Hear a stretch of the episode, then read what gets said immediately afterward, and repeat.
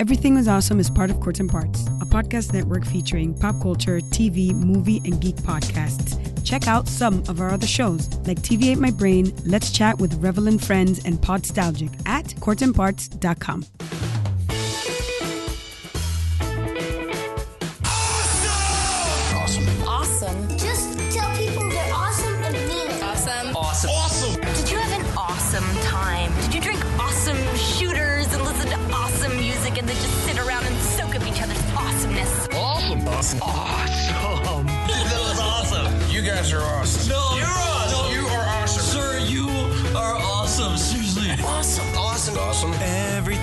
awesome.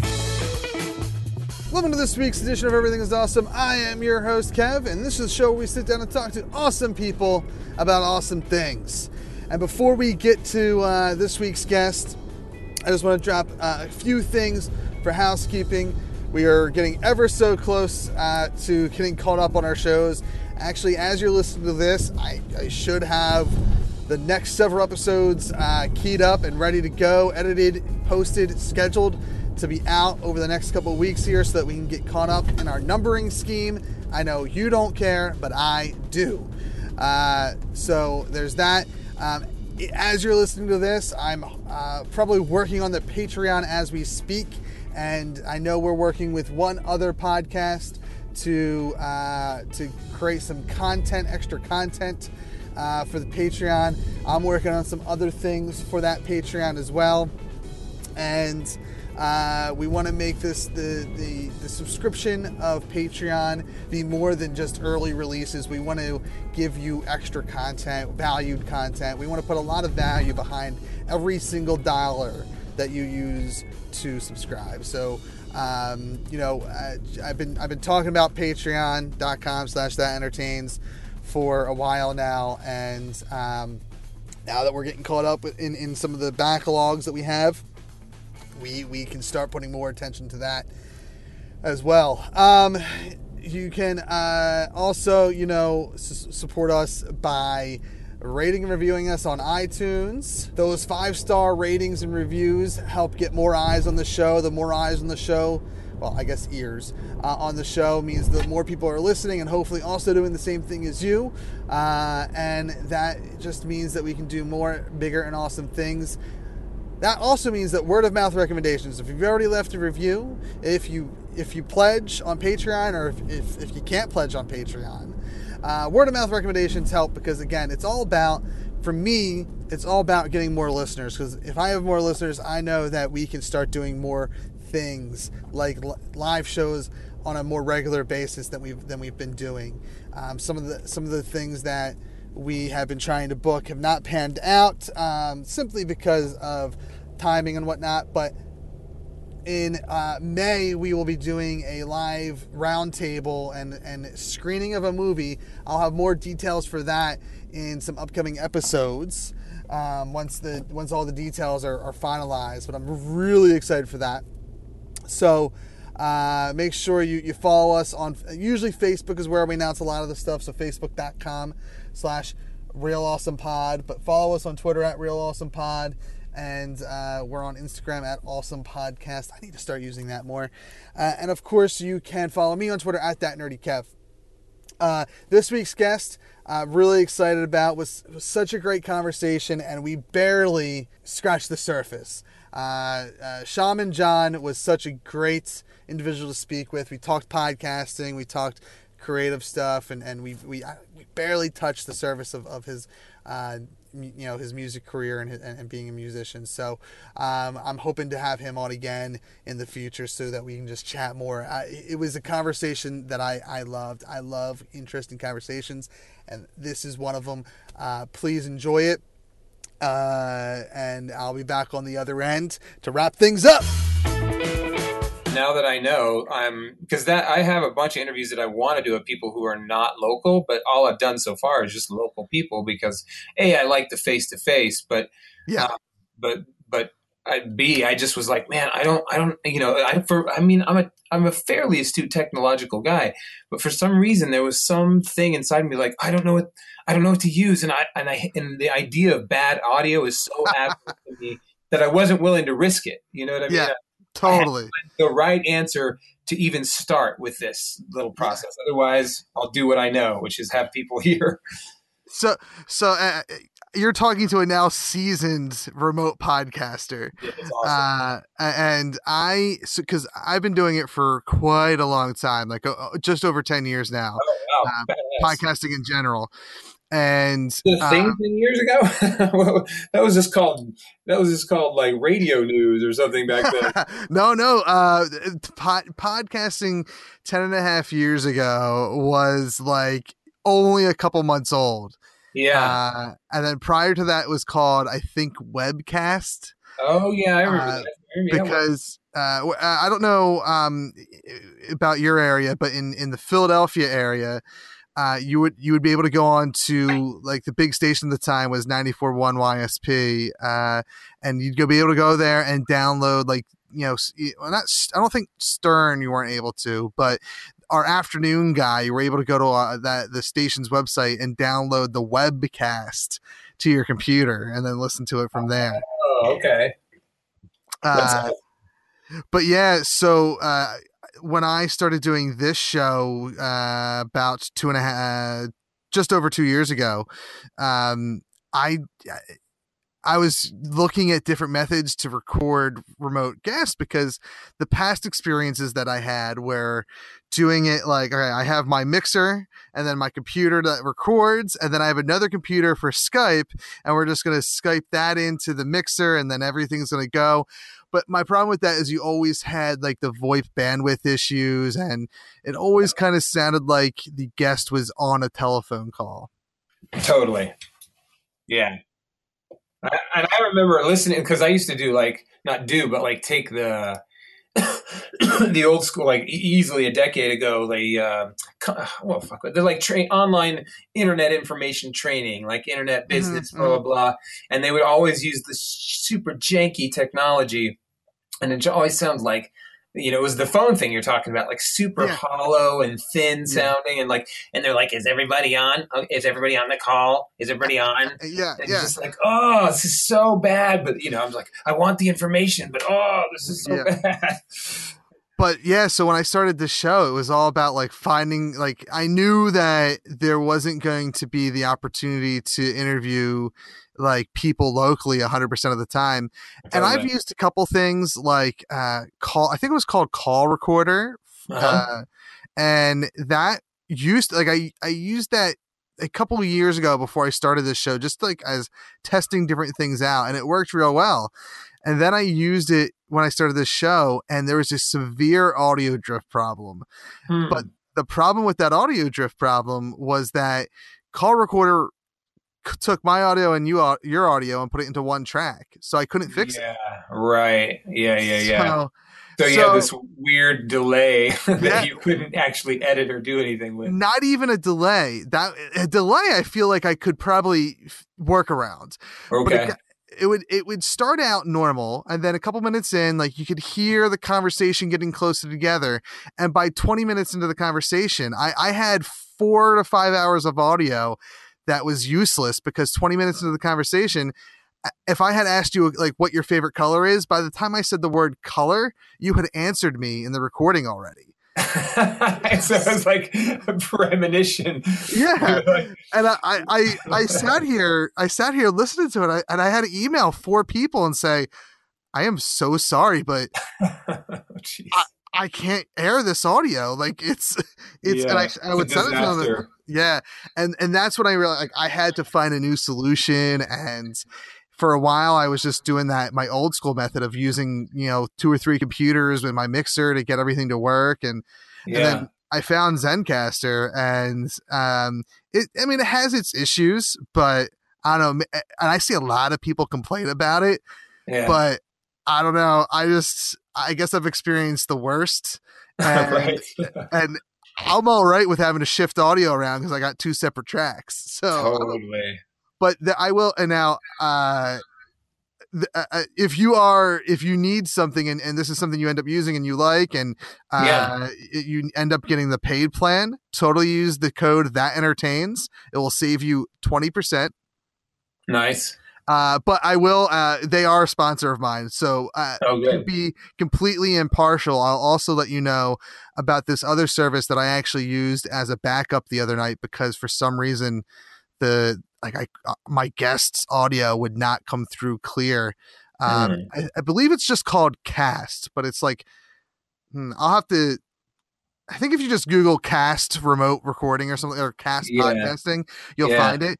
Uh, it was really good. Like uh, Nice. it- it's I, I think I've heard of that. yeah, I, I would give both a try. Zencastr uh, is just what I'm more familiar with, and Yeah. um, but uh, but Cast worked really well the one time I used it.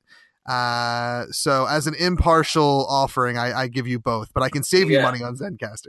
Yeah, yeah. No, that's awesome. Well, there's a one that I had just downloaded on my iPhone that's come Uh-huh. out, and it says, and it's really, and it's specifically like there's no web or uh, desktop based app I think Yeah. available, so it's just for the phone. But and I haven't used it. I don't know what it's called. I think it was like Portal or something like that. And uh, yeah, so it's like if I called you on my cell phone and I was wearing a nice, a decent lav mic, you know, and you were Yeah. talking on the cell phone, you know, we would just record that whole thing as we Yeah. talked on the cell phone. So you could be doing a podcast, you know, you could be out in the hills or something and, Yeah, you know, basically do your podcast. there's But I there's don't know the quality, you know what I mean? Like this mic I have here is like a $200 mic I'm talking into right now, you know? there's been a couple that I've used in the past. Like uh, there was this one called Ringr without the e. Yeah. Um, and if you're willing to pay for it, I, I think it does something similar to what Zencastr does and, and what I believe Cast does, where it records both sides of the conversation locally yeah. and then uploads to your cloud drive. So like despite me hearing a couple little like VoIP issues right now Mhm. in our conversation, yeah. I know that the audio that we're gonna get is um going to be Oh, that's right. basically crystal clear uh because it's recording just to your local like that's what that's why I, I get the warning about your local storage because it doesn't want you to Oh. run out of local storage before it uploads to the cloud but they're also backing stuff up to the cloud now I don't know, zencastr's changed a lot and and uh, I, I started my first interview off today and uh i hit like i was talking and then all of a sudden like i realized my interface changed and i went dead silent and the guy was like what what happened? I'm like i'm sorry. I i was thrown for a loop. I didn't know what i was looking at. Uh, so it's it, it's but yeah I, remote podcasting is uh the best thing out there you know uh, because it, it means i don't have to finish my studio because i'm lazy but yeah. uh, it is such such a pain in the butt to to get something that I I find is decent enough quality and and it took me like I said it took me a while but Zencastr um eh, is is the one uh that I I, I really gravitate towards Awesome. Yeah, that's good information. I appreciate that. Um but yeah there's yeah, there's a ton out there so do you receive I know everybody's just kind of. It's like the moment you think you got the thing, and it's like, oh, somebody's got a new thing, and it's a better thing, and now I got to, Yeah. you know, because like I'm on, I'm on Audio Boom. That's where I'm hosting my Mm-hmm. podcast, you know. But it's like everybody's, not, you know, there's a good chunk of people vying for that market now. Like they want the Yeah. podcaster market. So coming up with all these deals and services and extras and amen- amenities, you know, and you just kind of find your thing, and and then you get too lazy to to jump ship, even if it is a better deal. I I am such like a uh like stuck in my ways that like back when we we did it 10 years ago it was you just uploaded the files to your GoDaddy server and then you had to like embed the audio file and yeah, I've totally. I've sophisticated a little bit where like I have Blubrry's PowerPress plugin for my website, but I still Yeah. store every everything's done on my web. Like I don't go to Libsyn or Podbean or SoundCloud. Like I I know that the value is probably there for me to do it, but I'm just Yeah. so stuck in my ways that I'd rather like just do it the the the old uh the, the, I, I don't think anyone else does it my way. I think I'm one of the last. Yeah, you're probably a holdout. yeah, it's, and, and I, part of the problem is, is like I because I also like produce a couple podcasts and and and throw them up on my servers, and so like Uh, when you're talking one podcast, it's probably like fairly inexpensive to go to Libsyn and whatnot. But, like, right. If you have a network of shows, I think it gets very expensive for those hosting fees. So yeah, yeah, yeah. So Yeah, my- that's a good call. yeah, my Good call. method is, you know, it, if, if it costs ten dollars, it costs ten dollars across the board until Right. I have to upgrade. So yeah, it's. I feel like I'm saving money, but I, I might be just be telling myself that. I Yeah, I was gonna say that might be the justification, but it could be. Could Yeah. be. I. I, I haven't priced it. I've done no research. Yeah, that's all right. There's time.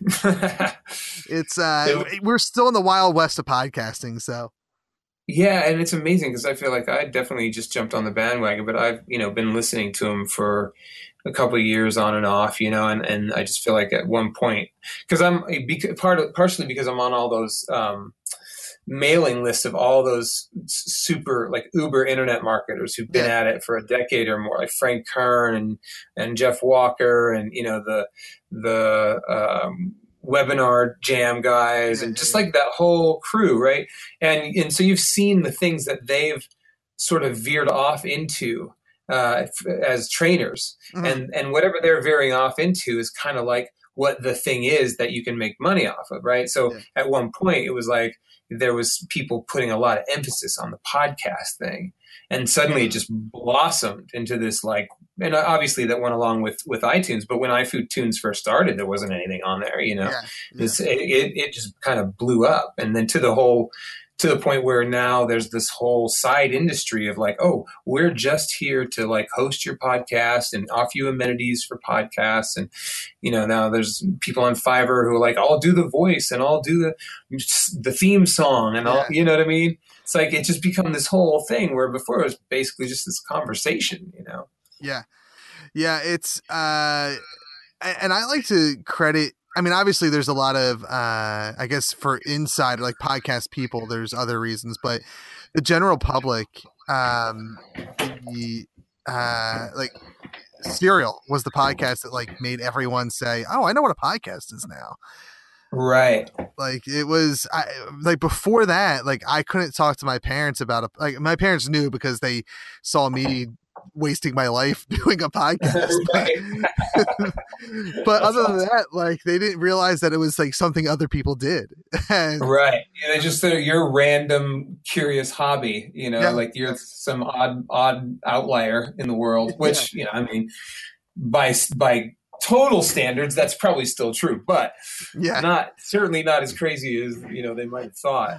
no and it's crazy that like even in 2018 like on the on the brink of 2020 that we can still sit here and say that podcasting is relatively unknown like in in the most general speaking like there are people that have no idea what a podcast are is still Right. and that blows my Right. mind Yeah, no, I totally agree. What do you think is like the next evolution? Oh my god it's funny because when when i sat down a couple uh months ago we did uh me and my old my original podcasting producer uh back when i when i was too good to edit my own audio and stuff uh, uh, we sat down and did like a 10 year retrospective and like kind of like looked at like what we how we started which was literally like figuring out how to do a podcast because no one else did it unless you worked Right. radio right. Save for a handful of people and um like it's hard to to see like i don't know what's the next thing for podcasting because i feel like i'm kind of living it in this world of remote podcasting like this was a really big Mhm. hurdle i think Mhm. that ex- that existed a- as little as 2 to 3 years ago that that Right.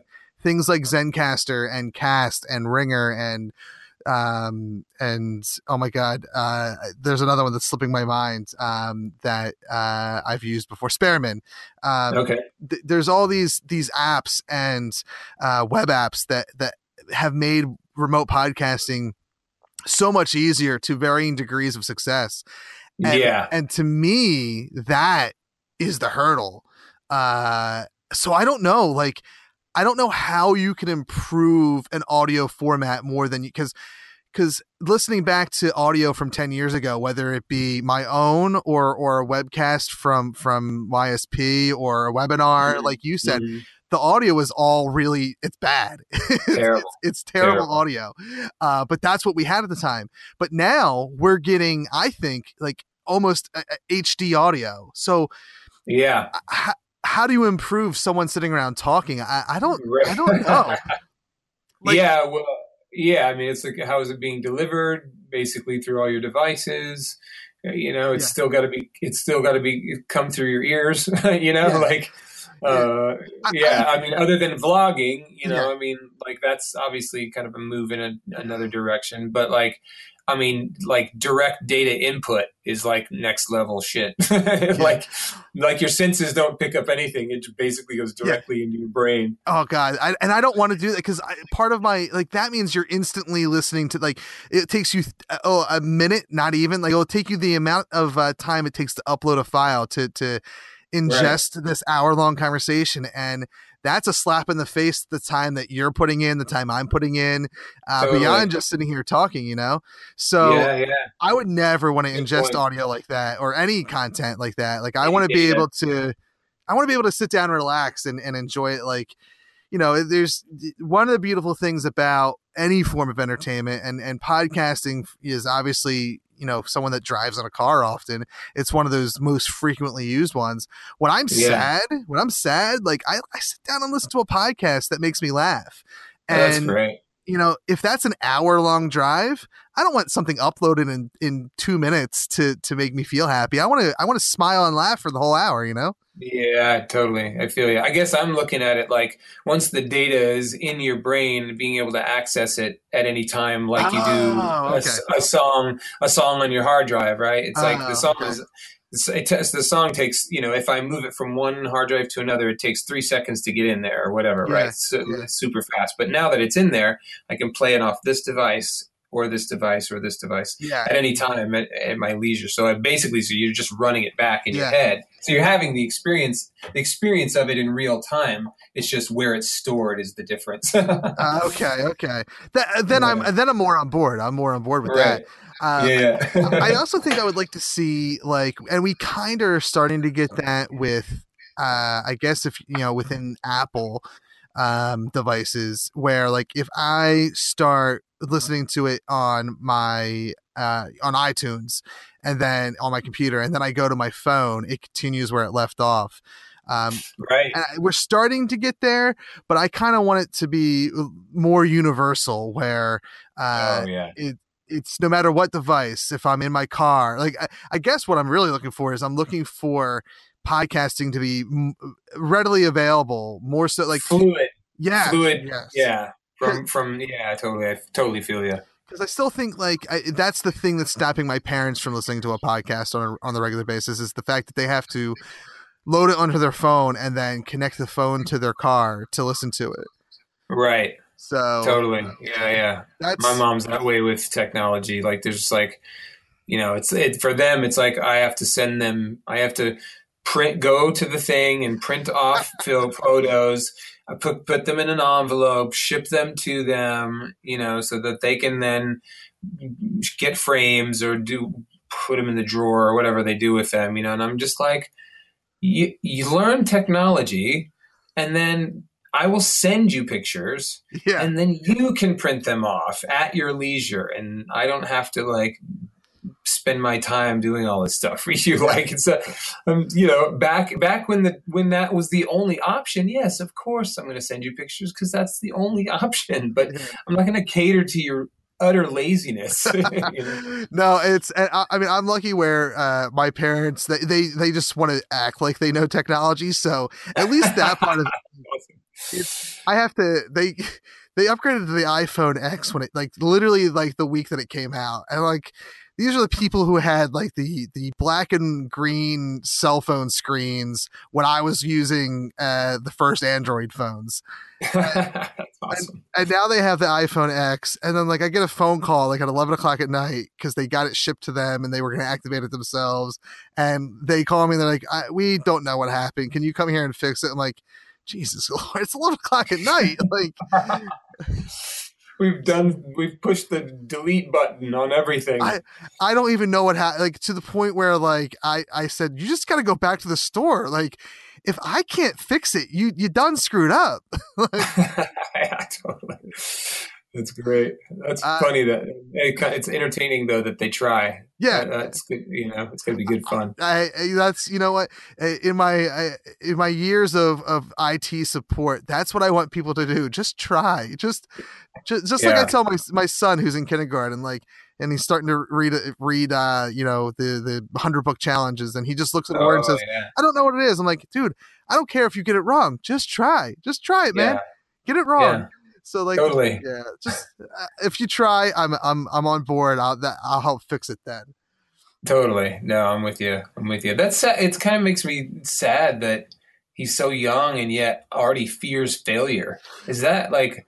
I feel like I, I want to believe that that's something we instill in kids, but at that age, I can't imagine that that's what's going on. No, know? I, I, yeah, I, because it's something that like I, I don't know that I necessarily fear failure, so it's not something that I think I, uh, I put out there because I, I try Yeah. to, I try to wear the the idea of failure being success training that you know, totally. Yeah. yeah. So, so I like I not that I like want to fail, but like it's you learn from it. It's a learning experience. Well, so you, you have to. I feel like you have to. Like Yeah. you know, as, as a guitar player, somebody who played you know music since I was 15 years old.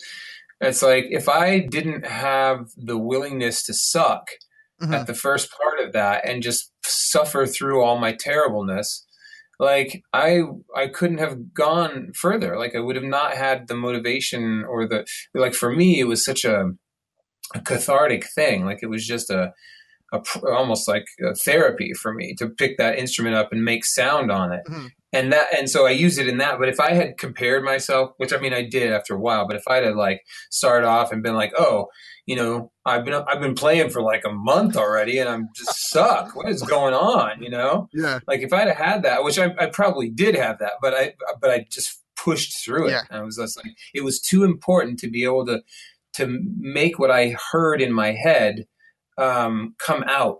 And, like find a way to express the stuff that I was feeling in my body and have that come out through the strings. Like that was so fucking cathartic, you know. and it's it's i love when i talk to other creative people who like who are doing things that or, or did things that i never did because there's there's such a connection there with why people uh start these things like for like you know uh, whether i would say most creative people probably have something gone on in their head where they they feel uh, a little down and depressed and whatnot. So so where like every musician that i've talked to like they said basically what you just said me it's like well i was i used to be really love wrestling like wwe style wrestling so i used to go in the ring and just hit people with chairs and that was how i That's awesome. Uh, or, or I more so, like I loved getting like taking the bumps. I loved taking the, the stuff. So that was like how I dealt with life, and and it's it's it it's I guess a good feeling knowing that every I don't know if it's every person, but I, I, every creative person has ha, has that feeling in themselves, and then the Yeah. the way they express themselves is just like the how they deal with life and smile eventually. Right, right. Yeah, it becomes the the where they pour all of that stuff that that is Yeah. like got to find a home. Yeah. Otherwise, because it can't because it can't sit in you, or problems arise. Yeah, yeah.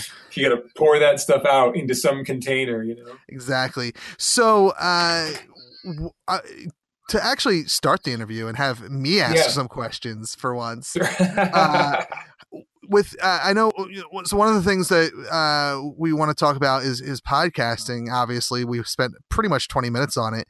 Uh, right. What was um, bef- you know before you got into your podcast? What was your like podcasting origin point? Like, was it? It sounds like uh, as a listener, but what was like uh, as after you became a listener? What was the driving point that made you say, "I want to do this"? Yeah, that's a yeah, that's a good question. Um, so I wasn't even a super heavy listener. I my buddy uh, back in Arizona, he he was uh, he's totally into him, and he kept he'd send them to me, and I'm like, I don't have time for all that, man. Sit there for an hour and listen to some dude yak. You know, I don't I you know I don't know who these people. I don't know what they're saying. Blah blah. blah. And you know, but I like books on tape, right? Okay. You know, so I was in, into that kind of thing already. I obviously as a musician took took in data through my ears Yeah. um, most prominently and so um, i finally kind of acquiesced and was like, okay, I'm going to listen to this one. And, you know, I'd listen and be like, meh, you know, whatever, not that into it or whatever. Um, and I, t- and I tend to gravitate towards open-ended ones. Like I don't, I don't really like the ones that are all about one thing. Yeah, yeah. Real estate, investing, marketing. I mean, because what I find is, you know, they're all saying the same shit. Yeah, yeah. And I think, uh, yeah, it just gets tiresome for me. So yeah, I, I and then what happened is I always would have these really heavy, intense. Like I'm the kind of guy who goes to a party, and and I'm going to be in the corner like going deep with somebody conversationally. I'm going to be the guy who's just like me and some other, you know, introverted extrovert or extroverted introvert, whatever you call that, you know, are going to be like totally paired off or maybe the two or three or four people and just like going deep into heavy conversation like really esoteric shit you know? And and i and and i love that. I get my soul was so fed by that that kind of conversation. And my Yeah. buddies would be like man you need to do your own podcast. And I was just like ah yeah let me add that to the list of things that i'm doing that i don't have time for and that i'm doing half-ass anyway you know?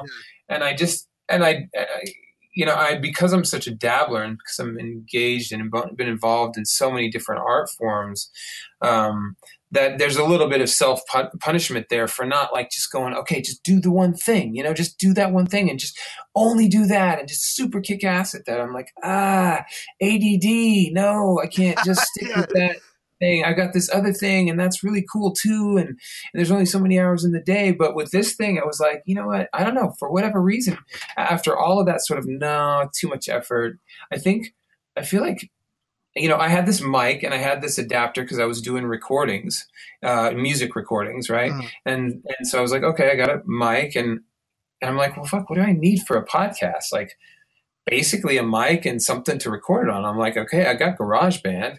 I'm like, and then there's like all of these reasons that seemed like excuses just started Yeah. to fall away, and uh, and then I, you know, was just meeting these people who I thought, man, I'd like to have this conversation. I mean, I'm having these conversations with people anyway. Why don't I record them? and there are people from all walks of life, from all over the place, you know, and and I want to expand on that because my interests are in those areas. Um, but yeah, at the end of the day, it was like I don't have any excuse not to do this. I mean, basically, all I have to do is turn on a microphone and and and record what I'm already doing. Now, of course, that's a total understatement of what you Yeah, have to do when you're doing a podcast. But when I but but I what I did was take away all those obstacles. I gave Mhm. myself kind of micro commitments, and it was like, okay, I'm just gonna I'm just gonna flip the mic on. I'm gonna have somebody over, like I do. We do dinner, we hang out, you know, have some wine, whatever. Come into the studio. We're gonna have a conversation. And I'm just gonna and I'm just gonna kick it on, you know, kick the recorder on, and that's that's how it started. It was like, well, I'm just gonna do that, and then you know, then I'd be listening to other people's things and I'd be thinking, okay. And then I love, you know, as a musician, I love music and I love pimping out other people's really good music. And so then it was like, because I used to do DJ in uh, high school, and one of my journalism classes offered me the chance to DJ on the local radio station Oh, that's awesome. which is which was totally inappropriate because it's a small Mormon town, and they gave me an, they gave me an hour and a half to do whatever I wanted, and I was a 15 year old boy, and by God, I was going to play the heaviest shit you're ever going to hear on this little community radio station that had you know Tradio. They had a thing called Tradio where you'd call in and and uh, sell your shit over the phone through the radio. I got a 1968 Ford Mustang I'm looking to get rid of, and uh, and I'll take five thousand dollars for it if you want to call me. And then you literally, literally just give you their number over the radio. Oh, wow. And yeah, that's how small it was because they were like four digit phone numbers. You, know? Oh, wow. you just call me four four two nine. I was like, wow, okay, that's the thing. So so yeah, here I am like doing my metal show, and uh, and then I made the mistake of. Um, you know, because back then it was just the cassette decks. I was just doing cassette to cassette. So and then I'd have those little plug-in microphones into the into the little boom box, and so I'd roll the song, one song into the onto the cassette tape, and then I'd do a little talkity talk in between and introduce the song, and then I'd roll the other over. You know, so it was very you know chop chop. There was no fades, nothing like that Yeah, yeah, yeah. and uh, and uh, and at the so, but I was just having a problem with this boombox, not getting it to do what I want. And I had a super intense temper. I've always had a really intense temper, and so I just started swearing like a sailor at at the at the machine while it was recording, right? and so I I create the show. I finally get it created, but what I don't do is erase at the very end of the tape after I had done my total swearing fiasco, uh, and it's all there. And they just play it. They basically would plug my tape in and play it. So they played all of those heavy songs, and then it was finished off by me just like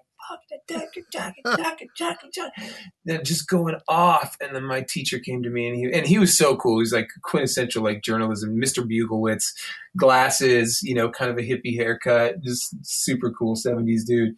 And uh, he comes in, he's like, "Man, you got me in real trouble." he's, I was like, "What?" I, you know, I was like tickled, and I, he's like, "You didn't." You, do, you had a lot. There was a bunch of swearing at the end of your show that you didn't record. You didn't erase, obviously. And I was like, "Oh my god, I had no idea." He's like, "Needless to say, that show was over." so, yeah, I mean, so that was my, my first radio career was was that dynamic moment, and so I, you know, I liked it. I would always in the recording studio, I was record, you know, screw around with uh, doing voiceover, just pretending to be a DJ, and and I'd actually done some voiceover work, and so I liked working with the mic, and you know, and then like being able to introduce other people to new music or my music, kind of use it as a self promotional yeah. tool and that sort of thing, and you know and so it's just that it's basically it, it, became fun. It didn't became it didn't become a burden. It became yeah. this thing like oh i've got a system now. I kind of know what i like. Um, there's no real pressure you know it's not like there's any anybody just barking at me to do anything in particular. And and so it just became even though there's you know, techie work kind of to do uh, it just became a real creative outlet because it, it blended so many things that i love to do which is talk and listen to great music and turn people on to uh, to great music and turn people on to interesting ideas and you know like fuck what else could you ask for? That's and that's what i love about podcasting is that like it's there's literally something out there for everybody uh and I, i'm the same boat where i really like my favorite podcasts are the ones where it's just people sitting around talking. Like i i don't need it to be about something specific. In fact if i the only things that I have on my uh in my library that are quote unquote specific are like Dungeons and Dragons podcasts or something that I've gotten into in like the last year because mm.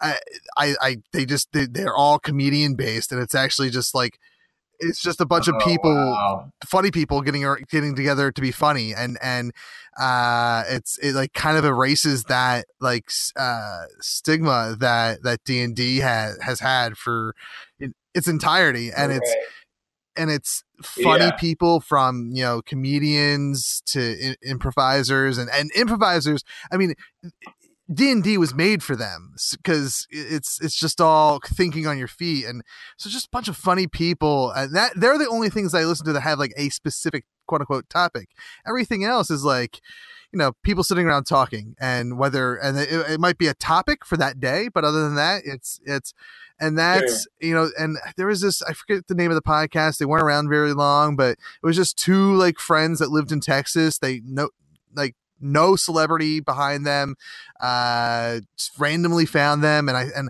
it was one of my favorite shows that i listened to and and they just stopped doing it and i was like it, it was such a bummer because it was like it, my first podcast was kevin smith's smodcast uh he, I started listening to oh, it cool. like at episode one. I was there for the beginning.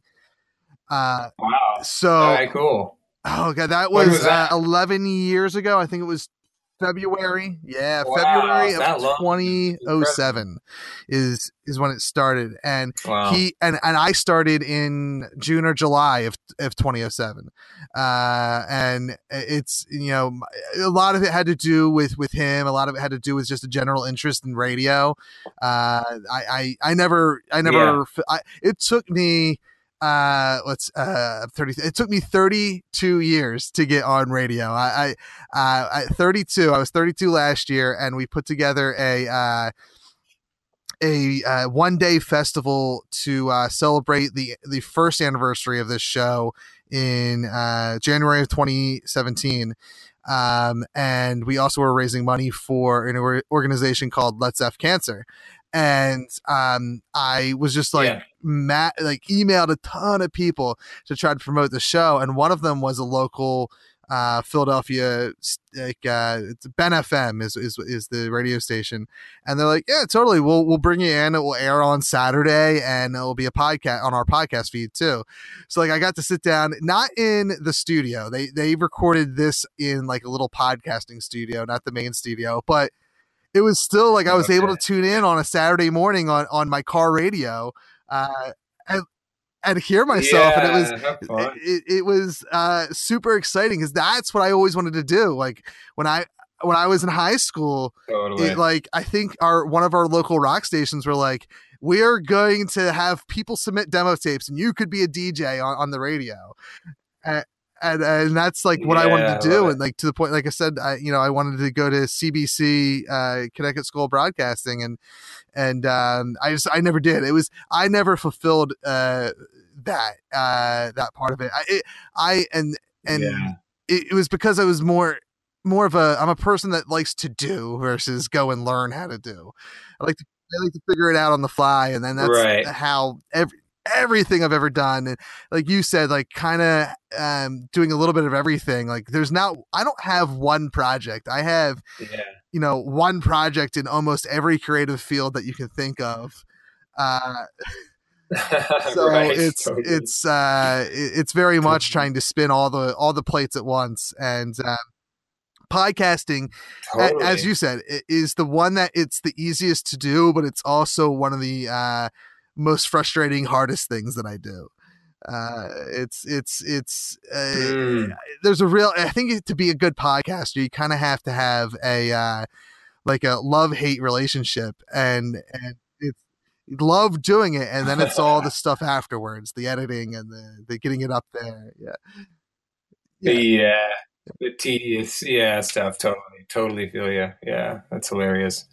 Uh, do you feel like those, the, some of those uh, other? I think what you started to point to with this, just to be clear, you know, for anyone else listening, would be the the ratio. It's almost mathematical. I mean, I'm not going to try and do that because that's not my field. But but it, but it feels like when you the way you started to phrase it, it's like okay, the value, the the, the investment um re- relationship uh, in re, in relationship yeah the investment in relationship to the effort and Yeah. reward seems to be like okay it's it's not that much effort but it's a pretty good it's pretty sizable reward you know and Yeah. that's obviously totally based on whatever your value system is but it's like you know there are other creative fields some of which you may be working in as well where it's like it takes longer because the at least there's not like with podcasting it's a fairly immediate payoff i think Yes. that's part of the draw where it's like fuck if you're writing a book or you're trying to make a film or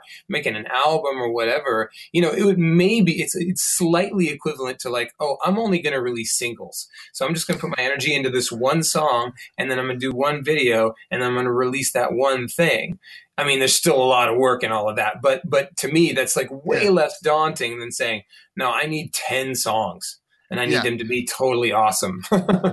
yeah and that's the you nailed it podcasting is almost instantaneous it's it's Right. you I, mean your turnaround time could literally be an hour like you know totally. Oh yeah. it's and and to the point where like there was a stretch of time where when we just uh broadcasted our show live on there was this service called Stickam years ago Mhm. and it was like at the time like the hottest live streaming um utility out there like it was i think it ranks number one out of uh Stickam you you broadcasting and Mm, I can't um, remember that name.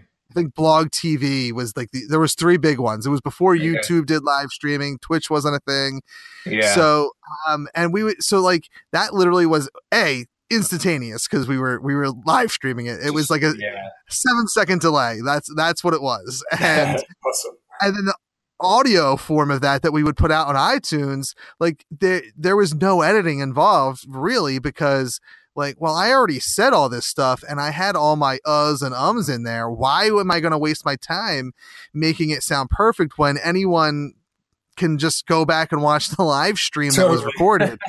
Yeah. So the unedited version of it. yeah, so like, and, and that's like that has stuck with me, you know, to the point where the only thing that gets in my way um is is like my my own self my brain and and usually it's like you know it, january was a bad month for me. Uh like it just it was uh, like I, it was so much stress and pressure uh to to do some stuff that i had to get done for both this and both my day job. Uh and it, so like i fell behind on posting uh, to the point where i'm like okay uh, if i start posting two a week i'll catch up by the end of march. And and, and like in the grand scheme of things, I, look. I don't know how you feel about this, but like for the most part, no one cares but yourself about your like. Oh.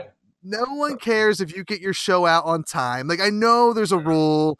Yes, you should be on time. You should post once a week if that's your schedule. But Yeah. at the end of the day, you know, if you if you have a mental breakdown and you're gone for a month, people are Mhm. still going to get your downloads in a month. Like Totally, it's, it's, yeah. it's just- so it's it's uh these crazy things. Same thing with like the way I number. Like I you know I I don't know if you number your podcast by episode count, but like Mhm. that doesn't matter. There, there's Right. podcasters that don't do that because it doesn't matter. Who It cares? totally doesn't matter. It's totally true. It's totally true. Yeah, that's funny. Well, that's one of those things that yeah, you just get this sort of like pattern that's you know you, be- from whoever's doing it before you. Uh, that's the one you reference because that's the one you know, but it doesn't make it right or you know it doesn't really have any impact what you, whatsoever, like you were saying. And and for me, one of the reasons, like, and this is something I would never have done as a musician, you know, but but the idea of editing um, was just not on my to-do list. I'm like, if I have to, you know, if like, I mean, other than cutting the intro, doing the opener, you know, the, the, the obvious things, but unless there was some major, major flub in it, like, cause sometimes the system will just glitch out. Right. And, uh, you know, so you cut back in and then, you know, you tweak that and smooth that out. But like, for the most part, I've not edited those things at all because it's like, it's just way too much effort, man. Yeah. It's way too much effort. It's it's uh with my own show this show here my editing process is all right uh i'll i'll listen to it to make sure there's no audio drift issues uh, as- Right. as, long as there's no and, and oftentimes it's me listening to the first five minutes and the last 10 minutes to make sure that Yeah, everything stays sense. aligned Totally. and, and and then it's just kind of doing the little extra polish making sure i have my intros my outros and yeah. but it's all kind of level and, and other than that so like at most i'm spending the length of the episode editing if i feel like i need Right. to to go that, that Totally. much and Yeah. I, that's something that didn't happen before Stickam before Stickam it was a four hour process and, and Right. I would yeah. say what a majority of podcasters do. I mean, and maybe I'm wrong. Maybe everyone finally caught up to me, but uh, and- Yeah. and, you like we like I love that there's another uh, soul out there that feels like editing is is I don't want to say useless. It is important, and uh, yeah. but it, it, editing out the the ohs and ums eh, to me that's that's what makes a conversation sound like a conversation versus like uh, a, a heavily produced uh, Data download. yeah exactly totally. Well, and that, and the thing about that uh, too, I think, because I, uh, having worked as an editor, like a, a video editor, like the whole thing about me working with clients, uh, people who are not used to being on camera, typically business owners and whatnot, who have no media savvy whatsoever. So I and and I had- you know I had to make them look good, right? So part of part of that is getting good B-roll to cover up all the edits. Like if I you know if I could stay on a on a uh, uh, t- on-air talent for three minutes and just let them express themselves really authentically and and and you know open, real, raw.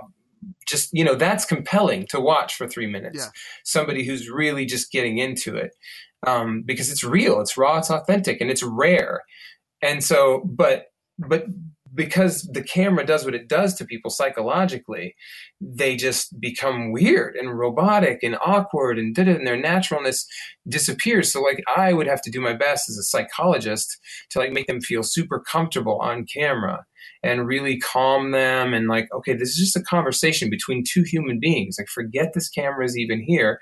Just, we're just you and i look at me like we're having a conversation right? So i'd have to like kind of run the camera and then and then give this you know empathetic attention to the on-air talent to get them to really be there, you know, be present and deliver the information in a way that just doesn't feel totally canned. And I would say 90% of the time I, I did pretty good at getting that. But there was that 10% of the time where it's just like they would not lighten up. You know, they just couldn't get out of this fear mode, this weird mode.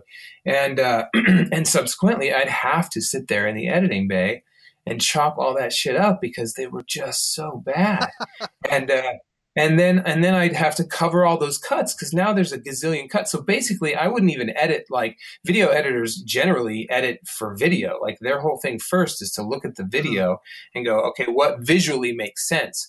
But for me, with interviews, I would basically edit for audio. So yeah. I'd sit there and listen and I'd be like, it doesn't matter what they look like because I'm going to cover all that shit with B roll. So they'll never know the difference. Like that's my thing. And so I just listen back and I just basically get them to say what I wanted them to say, you know, by cutting their audio or cutting the whole the whole thing. And then with the video, it's like, okay, and here's a cut. All right, I need some B-roll. I need a series of B-roll shots here. Okay, now here's a good piece of them talking for about 30 seconds and actually getting it and looking not totally like a deer in the headlights. And then okay, now I got to cut it again. And and so that was just the pattern is just creating these cuts to to find a soft, fluid way to make it not look like, oh, and by the way, I'm cutting to all this B roll because they suck. like, it's like uh, it make you know you watch it. Most people have no idea. They watch it and they're just like, "Oh, nice, that's a really nice video." Yeah. I'm like, you you have no idea what you're seeing right now, do you? like, and and the people who, who who did the interview would watch it back and be like, "Wow, I had no idea I was that articulate." and I'm like, "You are not that articulate, my friend." I'm sorry to tell you, if you want to watch the raw video, then then you can make a course correction mm. about how you approach this next time.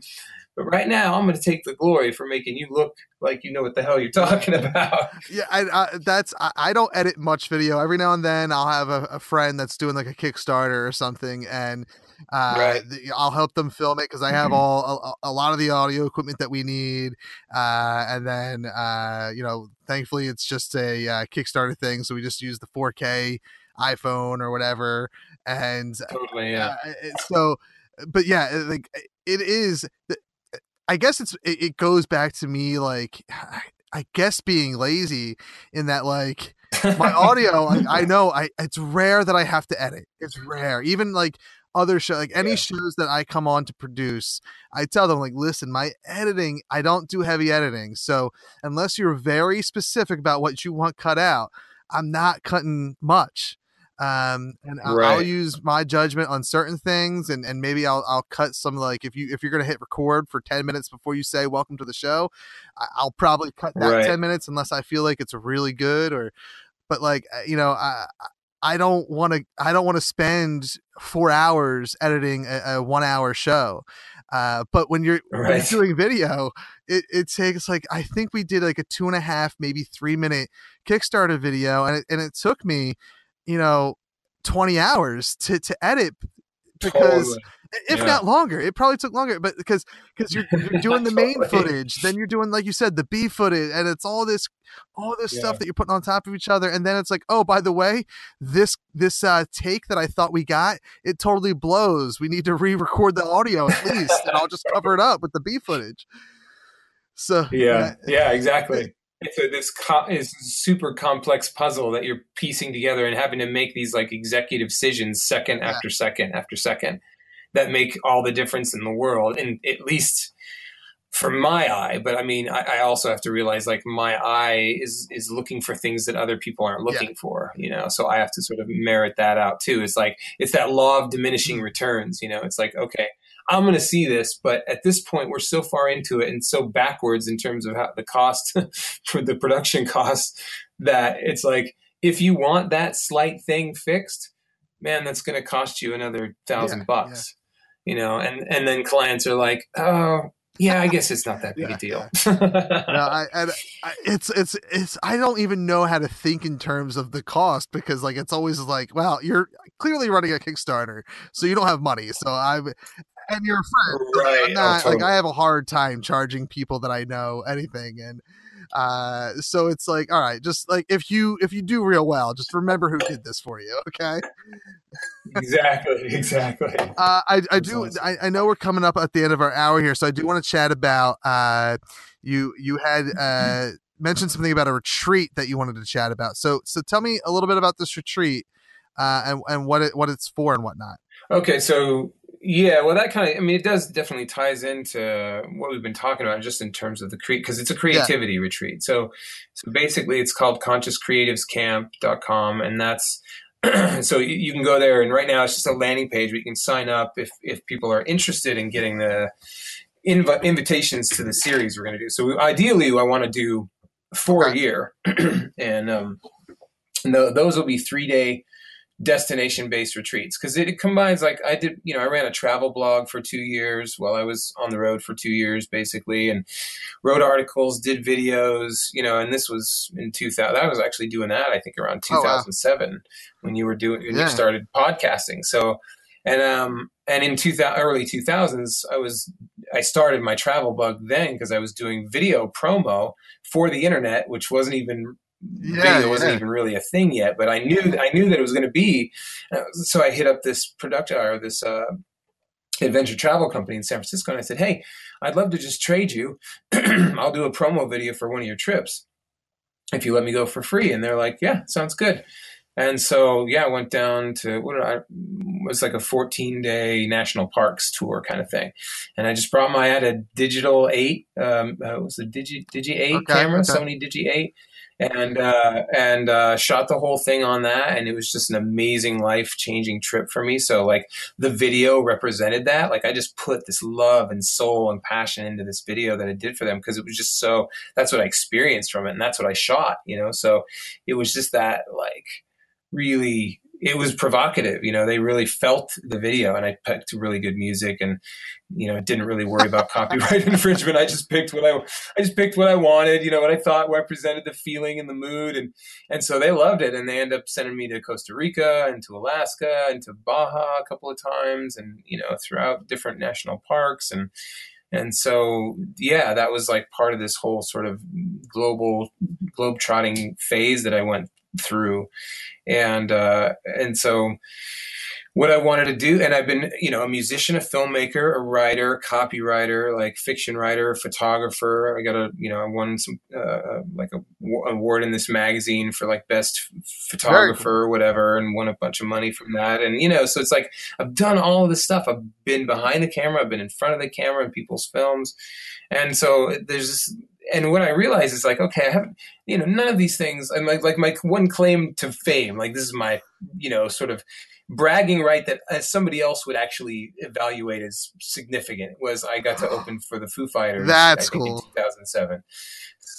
So Yeah. that was a pretty good deal, you know. But it's like I could break that down and be like, well, you know, like they didn't pick you because it was like a thing for the DNC. You know, we were we were. It's like the Foo Fighters were basically Yeah. supporting the Democratic candidate, and so we had a political in, and we got you know, so we got to open for them. So you know, we could break it apart. But it was like I did play in front of probably about seven thousand people, you know, and they were they were listening to us, you know, and it was it was awesome. And so it's like all of that kind of stuff. But it's like, how do I?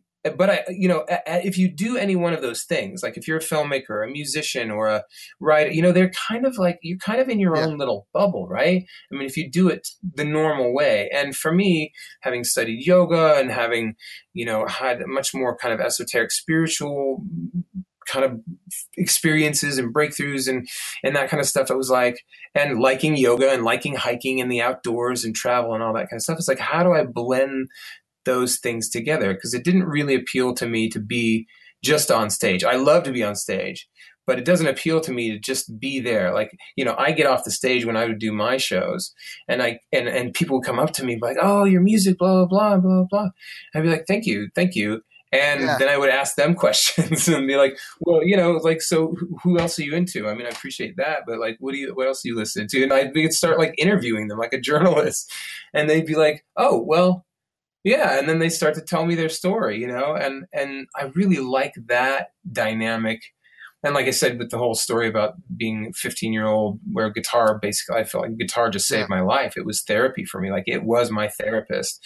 And, um, and and so I know the cathartic therapeutic aspects of music. I know how it helps in building community, in in having managed bands and having played in like percussion orchestras and things like that. You know, I know the the meditative, uh, sort of sacred side of the music. I also know what good rock rock and roll is about. You know, so it's like. Uh, this idea of like, hey, I can bring people into this environment where they get to it's kind of like for the music part of it, it would kind of be like School of Rock, only in some really kick-ass location instead of a strip mall.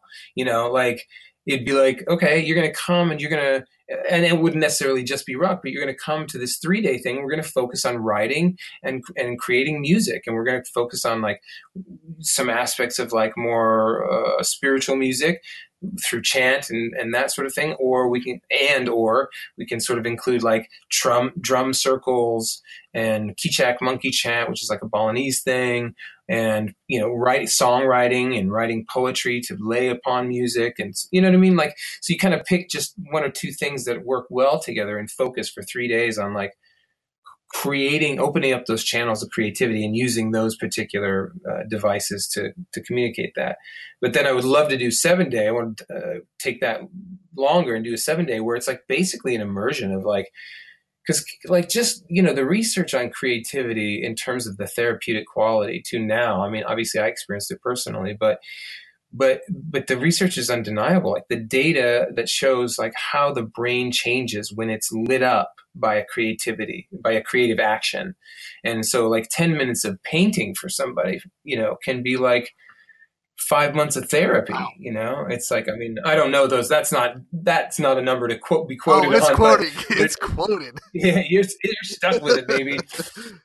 um, but but it is like it's that thing we were talking about in terms of like the return is almost is immediate. Mhm. You know, you're really getting the value from it as you're doing it in real time, and you not only that, but when you're done, you carry the sort of phantom value of that into the into more moments of your life, right? And then when you dry up, it's like okay, it's time to. Create. It's like a drug, basically. Yeah. It's like you get you you know you sort of sort of the effects peter out, and you're like, oh man, I got to pick up that guitar again. I'm feeling like ugh, frenetic, or I got to pick up that camera again and go shoot some pictures, or I got to whatever that looks like, whatever example that is for you. It's like um, you start to realize like, oh, this is an addiction that could actually really be beneficial Yeah, to me. Well, and- So, and, and like oh, we that. mentioned earlier with you and your music and me and me and wrestling, that was my addiction for years. Like Yeah, yeah, exactly. And it's and people looked at me like I was crazy. My parents, my my uncle, and and, and family and friends.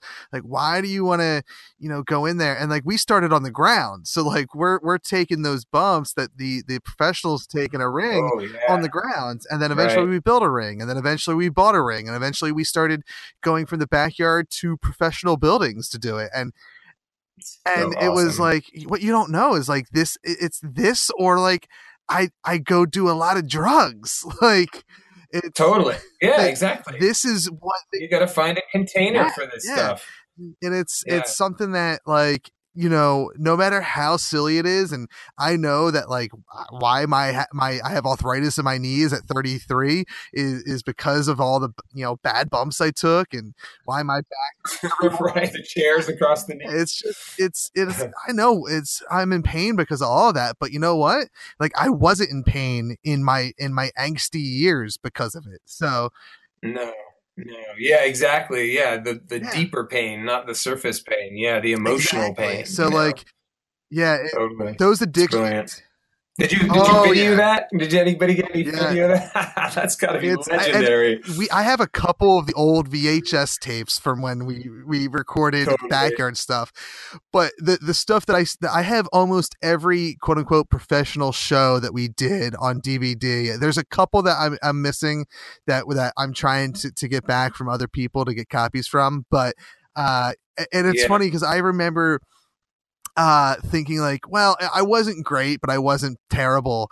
And and going back and watching those like it's like well I, I mean that is still the kind of how i feel except i gave myself way too much crap. Like i'm not that terrible.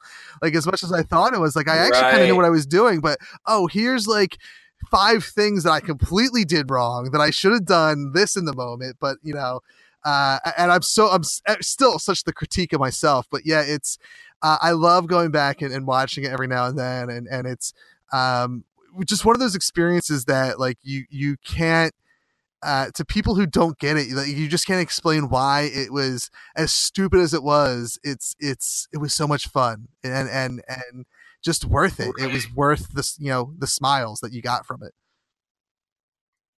Totally. Well, and I think if that kind of person would be somebody who's probably really yeah. bound up, you know, because like because anybody who has their version of that, like what you're communicating there is so gut level stuff that it doesn't like if they understand, like it doesn't obviously like you and I Yeah. have different lenses for that experience like but the essential quality of that experience is under, underlies all of it so like it doesn't matter like uh, Duncan Trussell said, it's like, you know, this is the song, that's the song, and we're Yeah. just picking our Yeah, dance, you know, and and our, your dance is wrestling, and my Yeah. dance is songwriting, you know, and and creation. So yeah, totally. Time disappears. and it's it, uh, and it's like as I get older and, and and you know podcasting kind of replaced wrestling for me for for a long time and still does whether as a creator or a, a listener but like it's it's it's you still get that itch like especially on particular down days where like I, I it reminds me of being that MC teenager Right. it's like ah, man like if I could eh, just you know pick up that guitar again and and and and get in the Yeah. ring and, and just just do it. It's and it's something that you know even just thinking about usually brings a smile to my face and and uh it's it's and i think that's what that's the whole purpose of doing it when you're young is so that you know kind of like you said with the the digital implant of of the future of podcasting where it's available just as a as a replayable memory or or you know um, Yeah. content. That's what it is for me. That's it's it's still there. Uh, so like it's it's something that uh, I say in the next one, 12 to 24 months, I'm going to get back into ring shape Great. to do again at least one more it. Time. I Uh, totally support but that even if I- Oh yeah, and and even if I don't, like it's not a big deal. But like the idea is like you know what, it's something that I should do one more time Yeah, because why not? It. Like you feel it- it in your gut, man. It's like why why not? Yeah, that's the big question. Like why Yeah. wouldn't you? If you feel that movement in there stirring, like it's only society that says, "Oh, well, you've outgrown that," or you've you know, it's like you should just let that die or whatever. It's like why? I don't like. Why would you do that? You would never tell your kid to do that. You know, why would you Yeah. tell yourself to do that? It's uh, going back to like a Kevin Smith uh, idiom that he, he likes to say or, or whatever is is why not? Like there's so many people in the world that ask you why or do you want to do this thing? Like why? Like everyone's why. You know, there's it's rare to, to find a why not person, and uh, that's something that like I I've really gravitated towards is like, well, if I have this idea, why not? Like don't be my own obstacle. Don't ask myself why. Don't let other people ask why, and flip it on them and say why not? Like why can't I do this? Totally. You know. Has has uh, your kids ever seen any of that VHS magic? Uh no, they they uh there's been my son has seen a couple clips that uh, I have uh, on my phone that someone sent to me as they were they were watching a match and I I w- my daughter probably she's she's uh she'll be 4 in May so she's Okay. just under under 4 now. I and I mean she would get it and see it but I I- don't know that she would actually care. My son actually knows what wrestling is and and and has Oh. watched has watched it a few times, so I feel very comfortable being able to pop in the DVD and letting him watch it, and awesome. and uh, him not like freaking out about it. And I also like uh, it's and another reason that I, I want to do it again is so that I can do it one time and let them be in the audience and watch watch their dad make an ass out of himself. Great. I love it. I love it. Yeah, it's been super cool with my son Miles. Is like he's been like I was in this Beatles tribute band and we did a couple of shows and he was totally on stage with me for like half a set one at one of the shows. he was up there in his little you know his little outfit, you know, he's looking adorable adorable as the day is long and and I gave him a shaker and he's standing up there just like bobbing with the shaker, you know, playing and I you know, it's like, oh my god, this is brilliant. And it's like so I can only imagine I hope that he that's part of the reason why I really got back into the music was like I want him to be around that. I want him to be surrounded by that. And you know, it's like I don't want to put any pressure on you, son, but I sure would be nice to have you in the band, you know. well, and that's like my son. Like he he knows what a podcast is, at least to the point where like sometimes I'll say, "Well, Daddy can't uh can't go to Grandma's for dinner tonight because I got to record a podcast," or like uh he he's been my my shed is turning into my studio, but before I did the remodel, I had stuff Yeah. set up in there. So like randomly, he'd want to go in there and play with the mixer and talk into the microphone and and record like we would record little five minute podcasts here and there and he to the point where like now that i had now once it's uh the, the, the studio's done i'll have my old mixer is, is you know it, it has like it's like a big mixer but like only two channels work like not a lot on it works anymore that's awesome.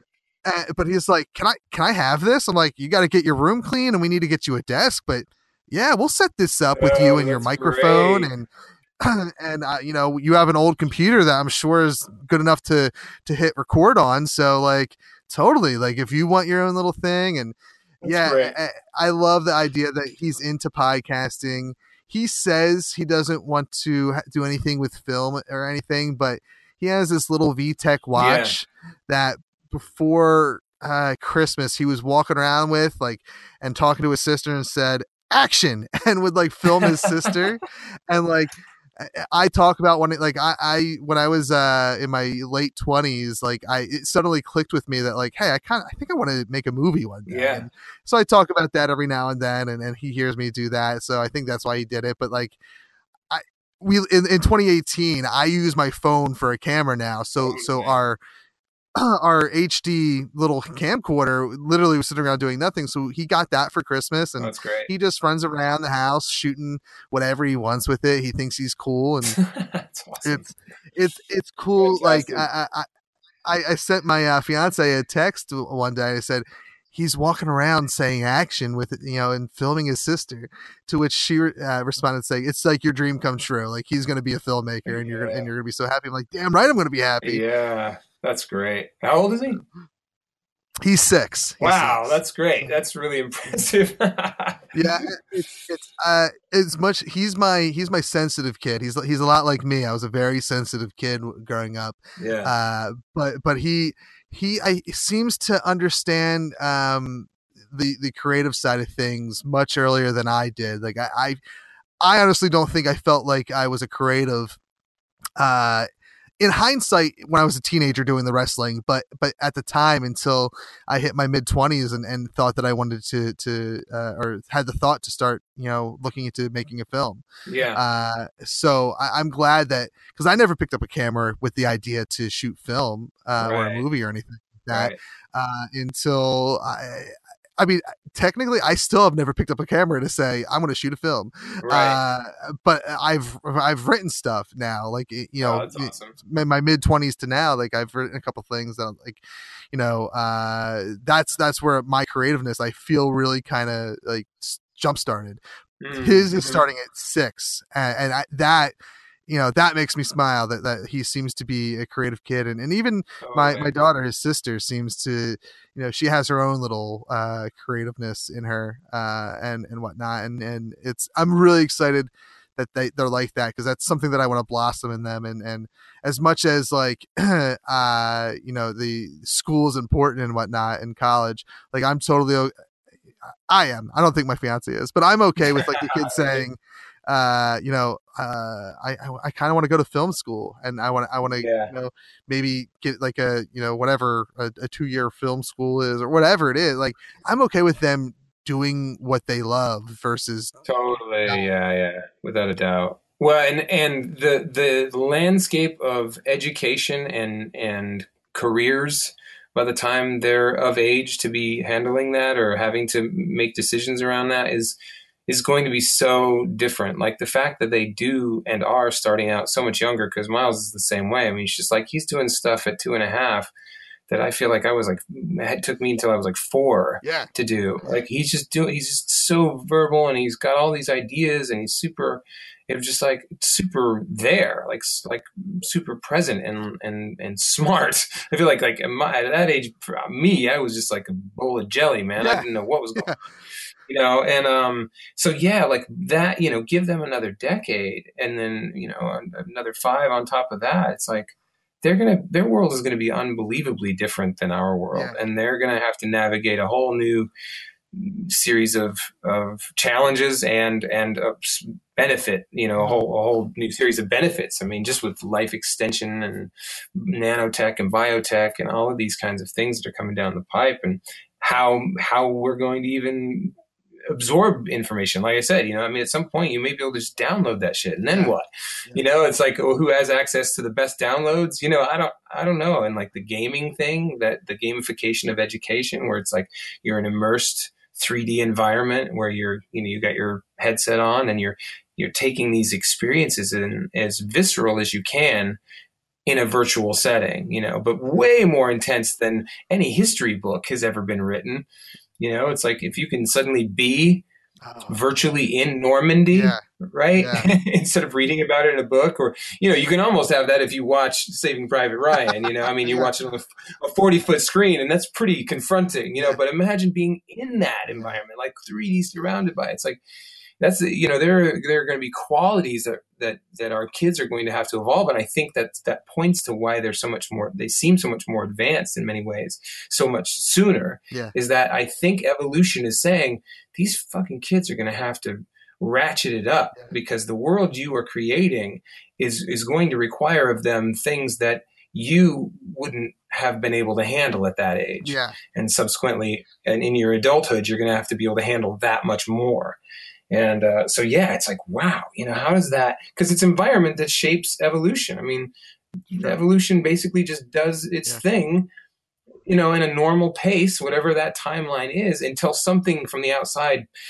punctuates that normalcy and suddenly requires this massive shift in the behavior patterns and the genetic patterns of the creatures who are living this in this totally new environment. It's like so we're creating that. Like we're creating our own evolutionary shift. We're not. We don't even have to wait for a comet or a, a, you know a, a asteroid to do it for us. Like we ha- we're doing it to That's, ourselves. yeah, I, I never looked at it that way. That's that's interesting, and and like on the nose, like it, it's it is because I, I often look at my my daughter who who is admittedly almost four, but like I look at her, I'm like, how are you three? Like you seem like you should be in kindergarten. Mm. And I look at my Right, kindergarten, and I'm like, how are you only six? I feel like you should be in fifth grade already. Like it it's it, it is nuts. Uh, like how um much more advanced they both are like, and, and obviously i don't remember being three or or four or five or anything like that Right. but I actually do, believe it or not. I was, I do remember. I have a memory from when I was one or two, but definitely one sticks out. If when I was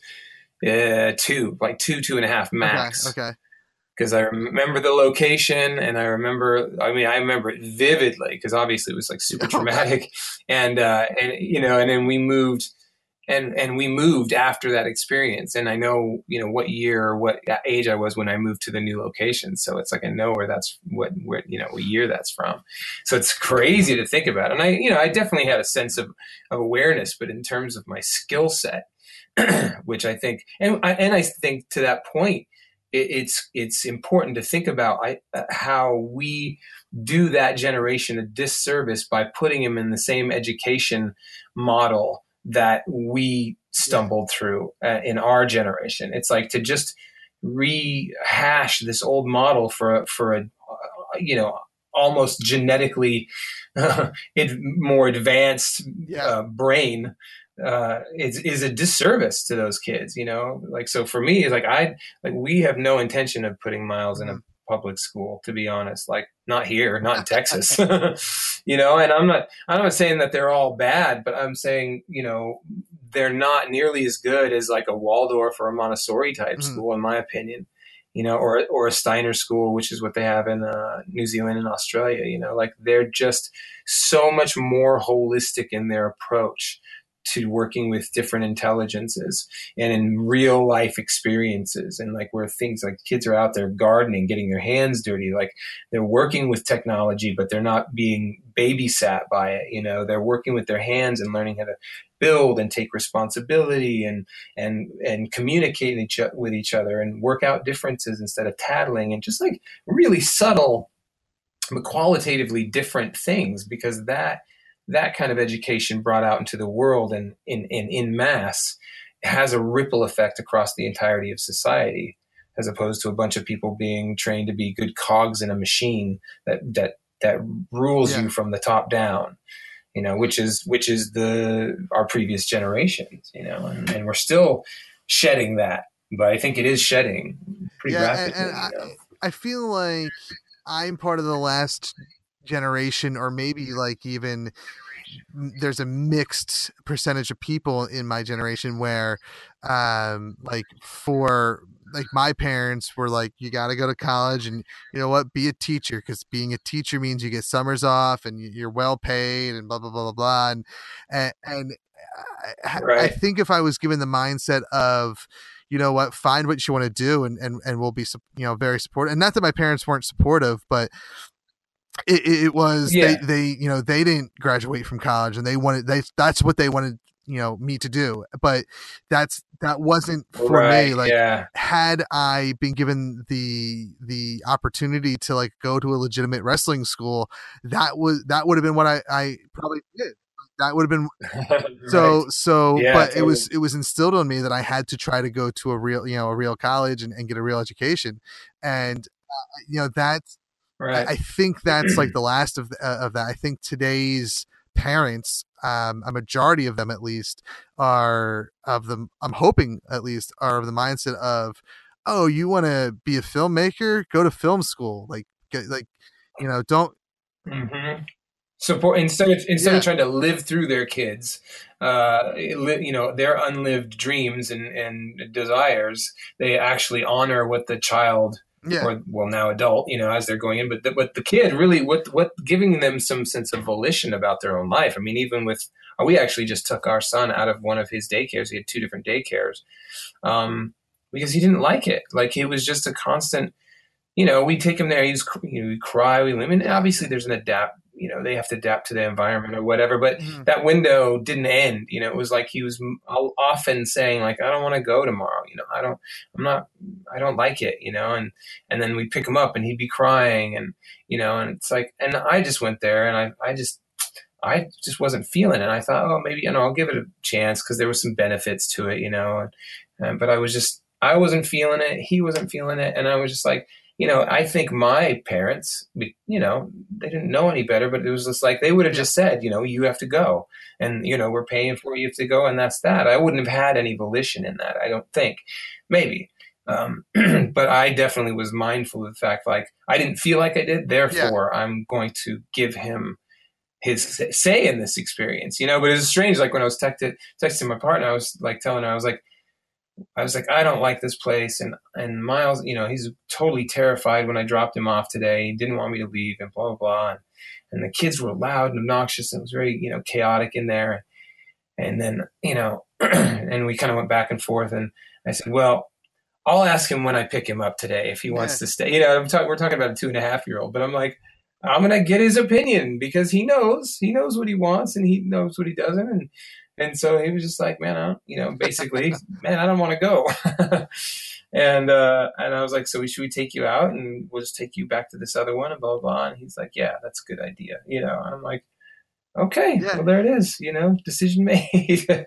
so I think that's just like the more they take on that responsibility of like, hey man, you have some control of the life, your life, the less likely those kinds of kids are going to be easily ruled by Mhm. malevolent types of leaders because they're just not going to listen to these ding dongs. They're not going to be like, like, who are you and why should I give a rat's ass what you're telling me right now?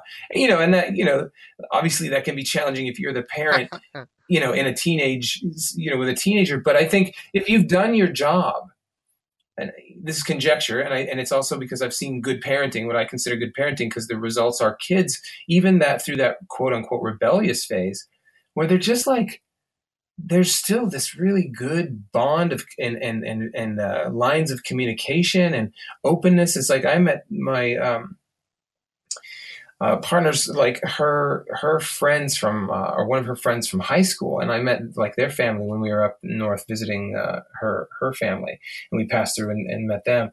And you know, it's a husband and wife, and they have I don't know one or two, like three kids, but the kids were like all teenagers, right? But the kids were like so in love with their parents. There was none of this like weird disdain and like all yeah. that kind of stuff that we sort of associate with teens, you know. And it's like there was just so much love and they like missed their like their parents were like the ones who were like, We need to go. Like we need to take a break. You know, and the, the and the, the kids were like, "Oh, come on! When are you guys gonna come back? Come on, mom and dad, we miss you." Mm-hmm. You know, I'm like, "What is happening here?" And, and but I realized like it because they they gave their kids volition. It was never this authoritative. I mean, I'm sure there was times like that where it's like, but but it was totally done with that the utmost benevolence and and sense of like this. I'm, drawing this boundary because it's important Hmm.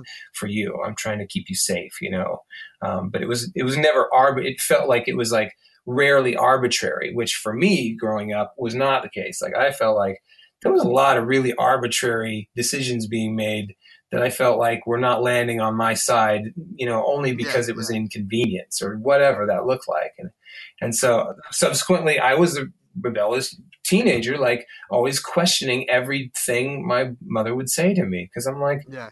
how, that, how does that make any sense? I was like, why don't you explain that decision to me? Like, how, you know, and just that kind of, because I, I never have felt a sense of like, you're doing this because you care, you're doing it because you want to be in control and you want to have power in the situation because that's going to make you feel good, you know? And, uh, and I was like, yeah, man, screw that. I just, that's the power dynamics. are just not interested in that.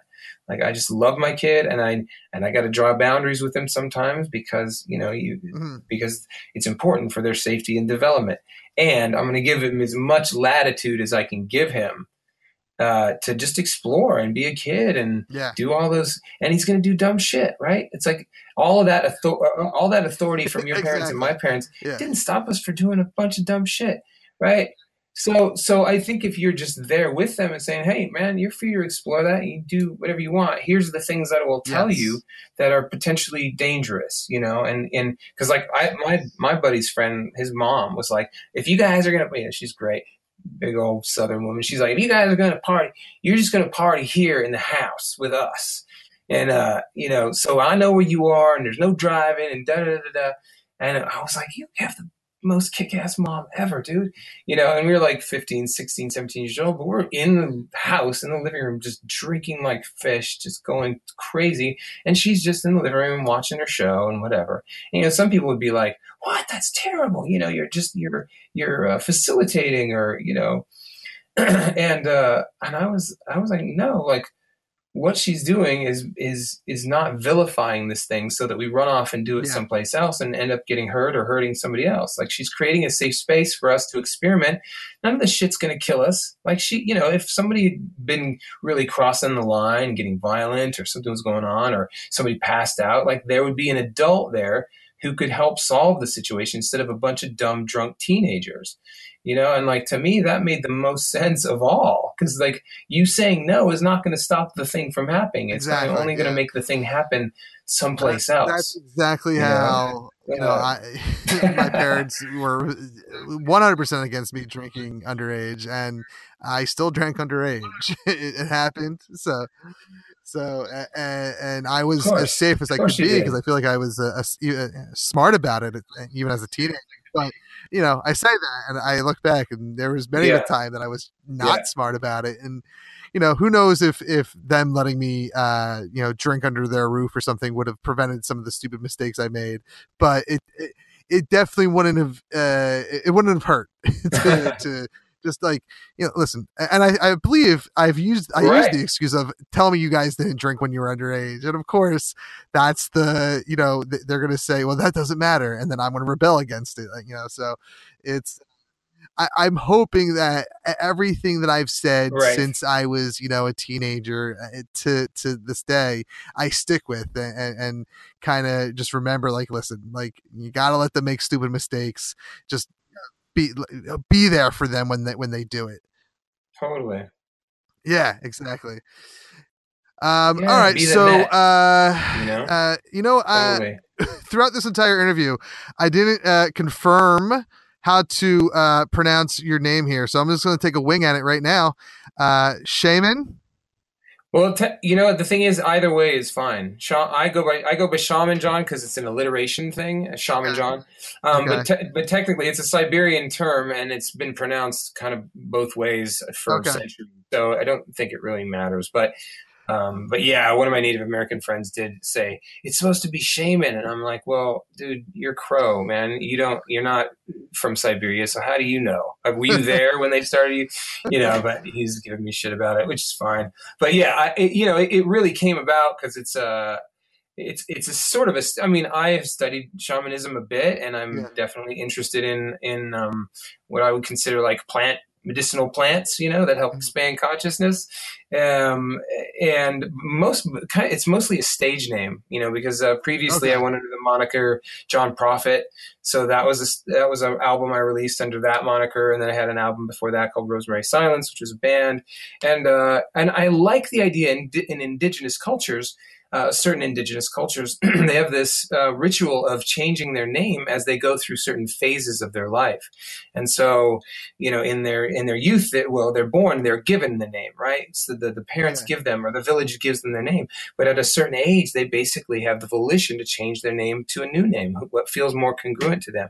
And typically they do that along with these major phases of life. So it'd be you know teenage years and then you get married and you know you're in a relationship and now you're a parent. So that's a new phase and then you're you know the parents are the kids are grown and they're out of the out of the village or doing their own thing and now you're in going into you know middle age or late age and so each time you go through these phases you you give yourself the name that feels appropriate to you and so that's part of the whole shaman john thing for me. It was like i went from john prophet which had a certain eh, certain brand behind it and a certain way of being on stage and musically what it was and now like shaman john is kind of more more earthy and more grounded and more you know um yeah more philosophical i guess or something like that you know so the music kind of morphs with that and the vibe and the imagery and it's sort of just this moving and it, and it but it really is parallel because now i'm a parent Yeah. you know now i'm a dad and so that's a different vibe for me it's a new phase for me and so yeah it's it's it's that that's the whole ride. So this is a long way to answer your question shaman john.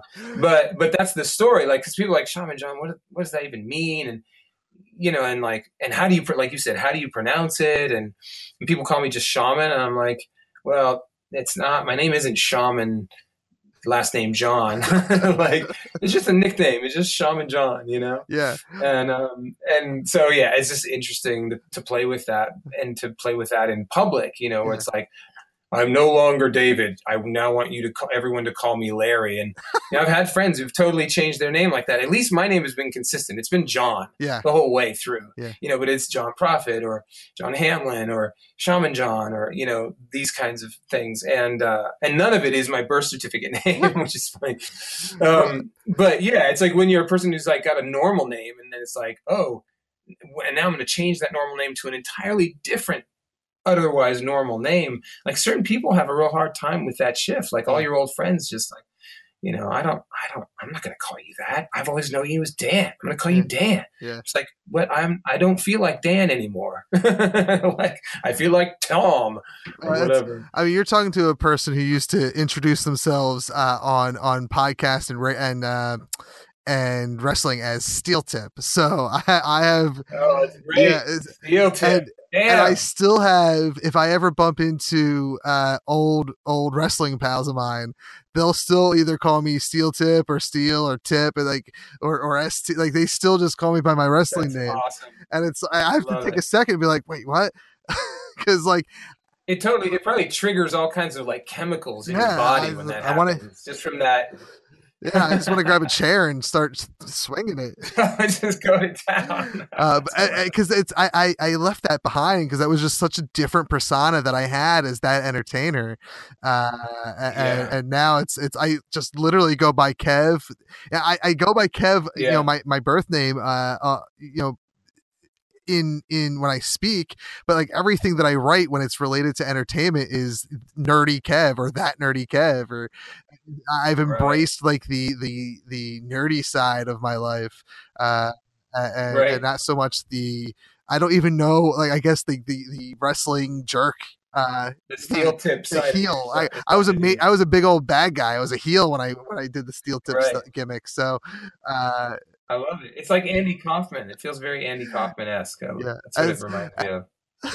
to the point where like I think about it, like if I came back and wrestled, like I don't even know if I could like go by the name Steel Tip anymore. I just don't. I don't feel like that guy anymore. Like that was a completely different person. Right. Even right. if he was completely fake, like he was an entertainer. It was never Kev. It was just like it was an extension of my like of, of a humor I had, uh, maybe, but yeah. it was never me. So it's like it's so weird to think about. Like, man, if I do get in shape again and I do hop in the ring one more time, what am I going to call myself? Because nerdy, like nerdy Kev sounds Right. weird. Like, like nerdy guy Yeah. on a wrestling yeah as a wrestling character that does so. but you know contrast is powerful Yeah. in art so there might be especially like if you don't if you look like really decked out and like you know you play against Yeah. type as it were so you're like you're called nerdy kev but you just look like the darth lord or something Yeah. like that you know or whatever and it's like oh okay nerdy kev uh, all right that that schism in people's brain makes yeah, it it's memorable it's going to be interesting when eh,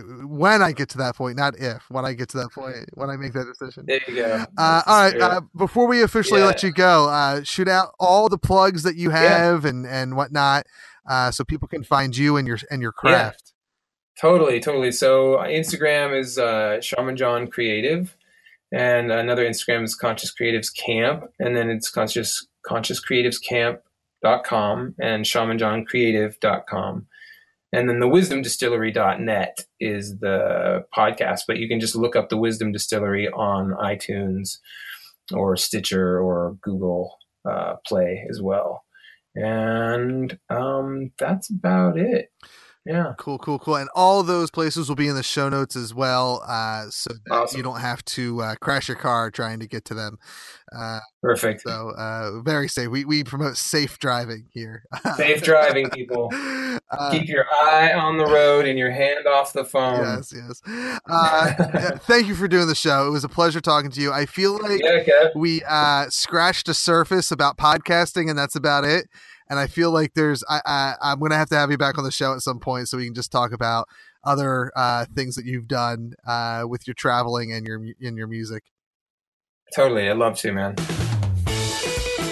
Thanks to Shaman John once again for being on the show. Uh, such a great conversation. Like I said at the top of the show, really enjoyed it. This is, you know, um, these ones that happen like, you know, randomly that that uh, I don't have any connection to. They these tend to end up being like a, a five star performance uh, conversation slash interview. So I hope you enjoyed it.